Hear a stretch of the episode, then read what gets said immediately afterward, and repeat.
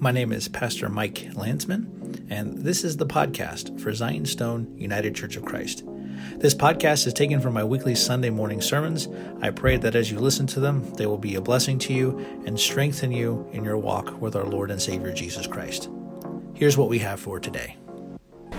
May the words of my mouth and the meditation of our hearts be acceptable in your sight, O Lord, our strength and our Redeemer. This morning I'm going to be preaching primarily from the text according to the Gospel of St. Matthew, chapter 5, verses uh, 13 through 20. So, for the past three weeks, um, as you know, I preached a sermon called uh, Continuity, Discipline, and Rhythm, and in it I laid out what I believe is important for us as a church to focus on. If you haven't listened to those three, please go back and do so. And today I'm tying in the reading uh, with what we talked about the past three weeks landing the plane, so to speak, by focusing on Jesus' words here about being salt and light and a city, and how that ties in with what we've heard over the past three weeks and how this shapes us for future and for life in the kingdom of God. So today I'm going to reverse it uh, a little bit. Instead of going salt, light, and city, we're going to actually start with city first. The city on a hill that cannot be hidden.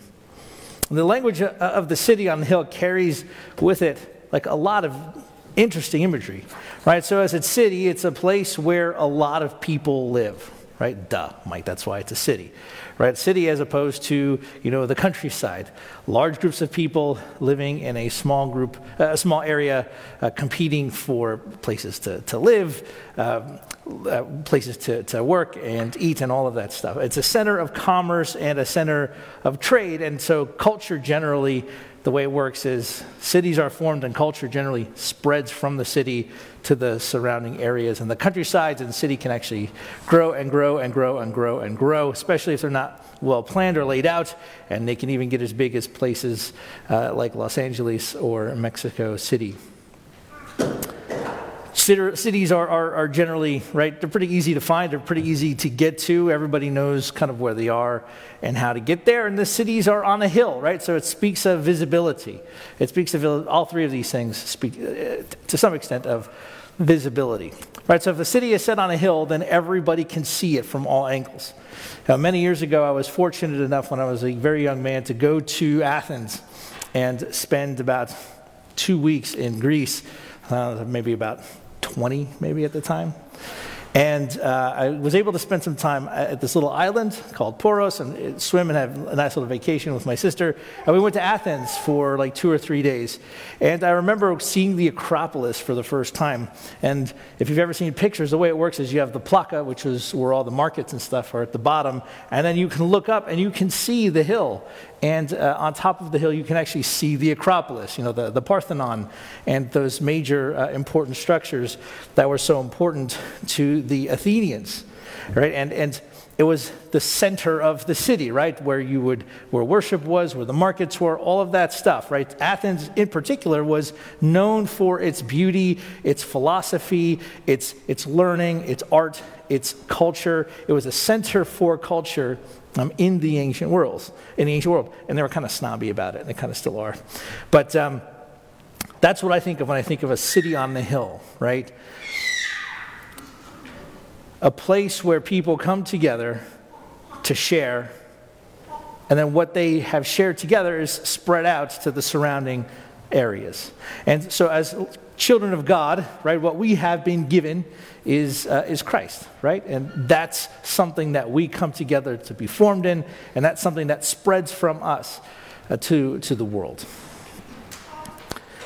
And one thing that's also interesting about cities that are on hills is it makes them more defendable.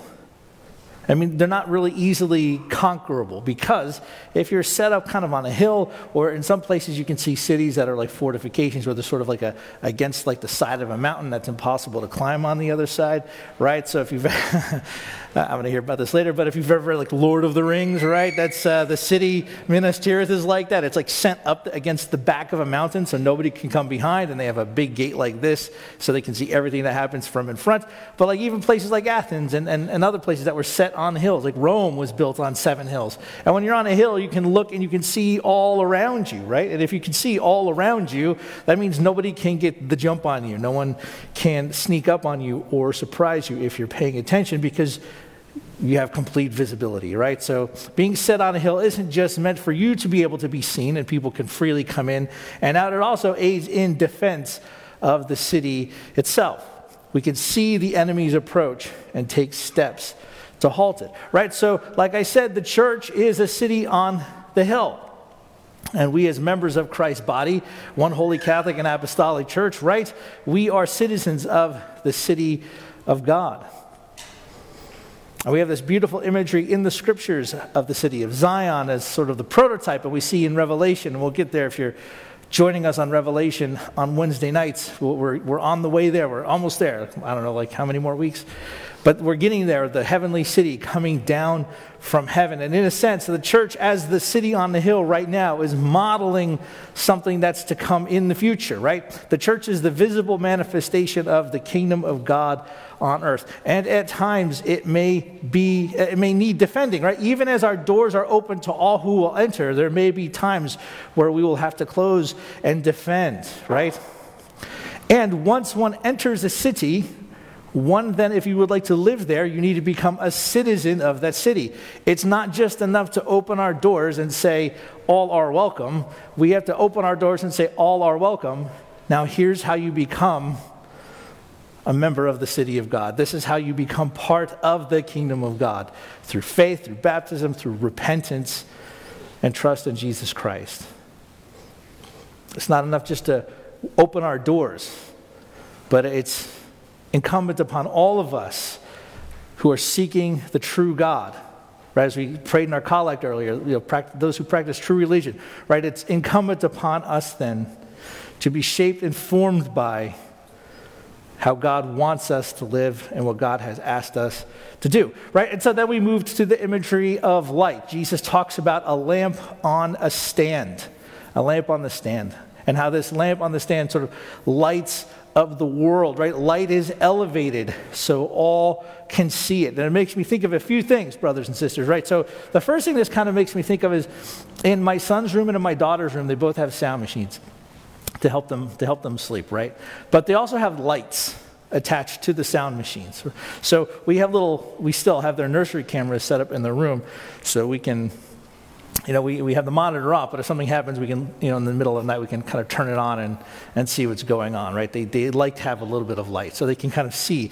And the lights are both elevated, right? They're both on their, their little, uh, on their, their drawers, their chest of drawers. And so they can kind of look around the room if they wake up and see, and we can see what's kind of going on in the room too, right? It illuminates the room. But this also makes me think even more of a lighthouse right? We don't really need them so much in our age of GPS navigation, but they still are handy, right? Because lighthouses, they are in towers that are very, very high that cast light all around. It's a warning to ships or a welcome sight to ships, right? That these lights are here to help guide you to a destination, right? And so the church, as the light of the world, we function to shine the light of Christ which then illuminates the road or the way or the path for people to come and join us in the city set upon the hill. And we can understand the light in a few, few ways. Jesus defines the light in verse 16 as good works, which he says brings glory to the Father in heaven. Christian love, as expressed through service, can be a bright, shining beacon for the world. But that's something that's expressed through us. And I think that the light that shines through us, the light of Christ, is dependent upon our having receptive and receptive hearts, like we heard in the reading from, from Kings just now, right? Where they, they found the scriptures and they read them and it drove them to repentance. And God said, the, the, the judgment that's coming, you are not going to see it. You are not going to experience it. It's going to pass over you until another time because you were receptive and repented and you heard the word of the Lord and you turned your hearts towards me. That is our attitude. That should be our attitude, brothers and sisters, when we hear the word of the Lord preached and proclaimed and read. That it should, it should make us more receptive. It should make us repentant. It should challenge us It should challenge us. If we're not hearing things that challenge us, then we stay stagnant, right? And I don't know when this happened, but somewhere along the way, Christian preaching has turned from exalting Jesus Christ, talking about the glories of God, what God has done for us through his Son as expressed through the gospel, and it's turned from that proclamation of what St. Paul talked about as we heard in the reading, right? The mystery that has been hidden from the reveal, uh, revealed, uh, from the mystery that has been hidden from the ages is now revealed to you, right? We have come away from preaching about the mysteries of God, and instead, sermons are about how to balance your checkbook. Let's do a 10 part series on responsible finances. Or come to church and we're going to do a 12 part series on dating. Or come to church and we're going to do a, a, a five part series on uh, masculinity or, or femininity or something like that. Well, there's no power to that. Brothers and sisters, the church is not the place where we come to receive practical advice. How to be, how can I talk to my mean, you know, stepmother? I don't have a stepmother, I'm just using it as a silly example, right? Now, that doesn't mean we can't receive help like that from good and godly conversations, right? But that's not the point of Christian worship. The point of the Christian worship isn't to, to learn how to do practical things we're going to do a sermon series on how to fix wooden pews so everybody can kind of come and learn how to do it and fix them when we have problems. No, we come to hear about the glory of God as expressed through his Son, Jesus Christ. And then when we hear that, it makes us receptive, it makes us repentant, it helps us to continually turn our hearts towards the Lord. And we need this, right? Because the light of Christ isn't just Christian love expressed through service. The light of Christ is also life. It's also Christ Himself. Christ is our light. Christ is our life. And this light, uh, the light of Christ and His life, brings illumination and light to the entire world. And our good works in His name are a reflection of His own light, of His own love, of His own goodness manifested through us. The light is our participation in the life of God. A friend of mine, Dr. Jenkins, he said, What Christ brings is light, meaning the revelation of the Father, that if we have seen him, we have seen the Father. But also with light and illumination, he brings us life in the Trinity. And lastly, salt. What was salt used for? There's a, a, a pastor scholar named uh, Andrew Wilson. He, he, lays out a few. He says flavoring, preserving, sacrificing, and for, uh, for judgment. Right? So, flavoring, we all know this, right? Salt enhances or contrasts flavor, right? Salt isn't meant to be the overpowering flavor, it's meant to enhance or bring contrast between sweet and something else. Salt preserves, it keeps food from decaying. My wife and I, we like to watch cooking shows, and I like to watch traveling shows. And so I remember there was one where the two came together, and it was great. And they, there was this recipe where they took like a fish and they put it in a, I don't know, in a, in a pan, right? And then what they did was they just took a bag of salt and they coated the fish in salt and they kind of wrapped it up and just left it in salt. I don't think they even refrigerated it. They just let it sit there preserved in the salt. And then later on, they took it, brushed all the salt off, and then I think they cooked it and they ate it, and it was perfectly done. It preserved it and it enhanced the flavor that it already had in itself. Salt also is used in sacrifices, right? So in Leviticus 2:13, God says, right, when you make grain offerings to me, you need to include some salt on it. And we're like, what? That's weird. In other places in Scripture, it's, this is called the covenant of salt, right? So this speaks to perseverance in a sense, right? This, is, this speaks to the covenant's ongoing endurance. And then salt is also used uh, as an imagery for judgment and destruction, right? So salt if a, a, place came in, a military force came in, and they, they, they were like, we're going total war, right? And we're just going to destroy everything. What they would do as they swept through is they would take salt and then they'd throw it all over the land to prevent that land from being able to be used for growing crops. It was basically utter destruction. You, you sow a ton of salt on these areas so no one could ever grow any food. Right? And this is used to speak of judgment upon evil. Right? So, our role, brothers and sisters, as the salt of the earth, Jesus says, right? I think it embraces all of these, right? The church, we enhance or we contrast, right? We, we enhance the goodness of God contrasted with the evil of this world right we are agents of preservation right there's there's a very real sense in which the christian and the christian life and christian morality and christian ethics preserves a culture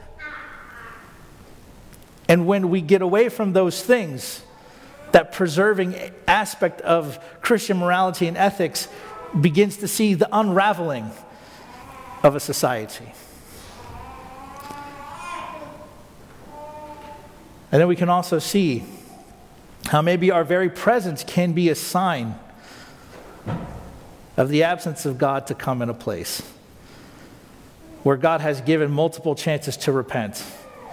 And our presence can be even seen as a sign of God has moved on. So, what does this have to do with us? That's the question, right? Like, I see our church and I see all churches really, because this is what we're supposed to be, as a city on the hill. I see the light of Christ shining forth from us, right? The light of Christ, the life of Christ is something that we receive. We come here, we receive it uh, at the Lord's table, at altar, right? We receive it through the preaching of the word, we receive it through worship, and then it shines forth from us as we go out empowered by the Holy Spirit, as we go out rejoicing in the name of Christ, as we go out blessing to bless others. I see that working through us, the life and light and love of Christ. I see us enhancing the world around us. I see our preservation of the faith, our covenant of salt with God, is something that will help us endure long after other places are gone. I think one of the most important things, it's not just enough to try to keep a church alive. Because oftentimes what happens is, church, we try to keep churches alive just for the sake of them being alive. But there's no actual life there. And sometimes the best thing is for a church to die. Sometimes the glory has departed, right? Ichabod, right? We see it in the scripture. Sometimes the glory is, has departed and it is time for it to die, for salt to be sown on the field. But, brothers and sisters, I don't see us that way. Our preservation of the faith, our holding on to what has been handed to us, our covenant of salt with God is something that will help us to preserve, right? And as we are preserved, we can then use that act of preservation, we can use the preserving protection of God as a springboard, as something that can propel us, or even as a ladder that will help us as we begin then to take the life and salt that we've been given and share it with others. But we can't do it alone.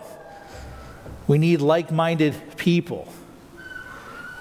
Light and darkness cannot be in fellowship with one another. We have to continue on in the faith. We have to be faithful to the faith. We cannot compromise on the faith. I recorded a podcast with a friend of mine the other day, and he talked about a bishop who said, I can't recite the creed, but I can sing it. In other words, I don't believe it enough to confess it, but in a service, I can sing along with it because it's, it's essentially a nice thing to sing. It's just something to do, it's a beautiful part of the service. No, no. That continuity is necessary. The discipline of the Christian life, of ascetical practices, our rhythm of the church's liturgical life, like all of these things work together to form us so we can be seen as the city on the hill. So the light can be streaming out from us so those who are far from God, those who are outside of God, can see it. And they can come in the open door and they can say, God is here. And then they can fall on their knees and repent and be baptized. And if they have had faith or wandered from the faith, they can come back like the prodigal son. The door is always open, the lights are always on, but they will not be forever. So let us, brothers and sisters, be agents of reconciliation, right? Let us live. Let the light of Christ shine through our lives. Let our churches be a place where the light and love and life of Christ can be seen to all, so all can see and come and believe and be made new. And to our Lord and Savior Jesus Christ be all glory, together with his Father who is from everlasting, and is all holy, good, and life creating Spirit. Amen.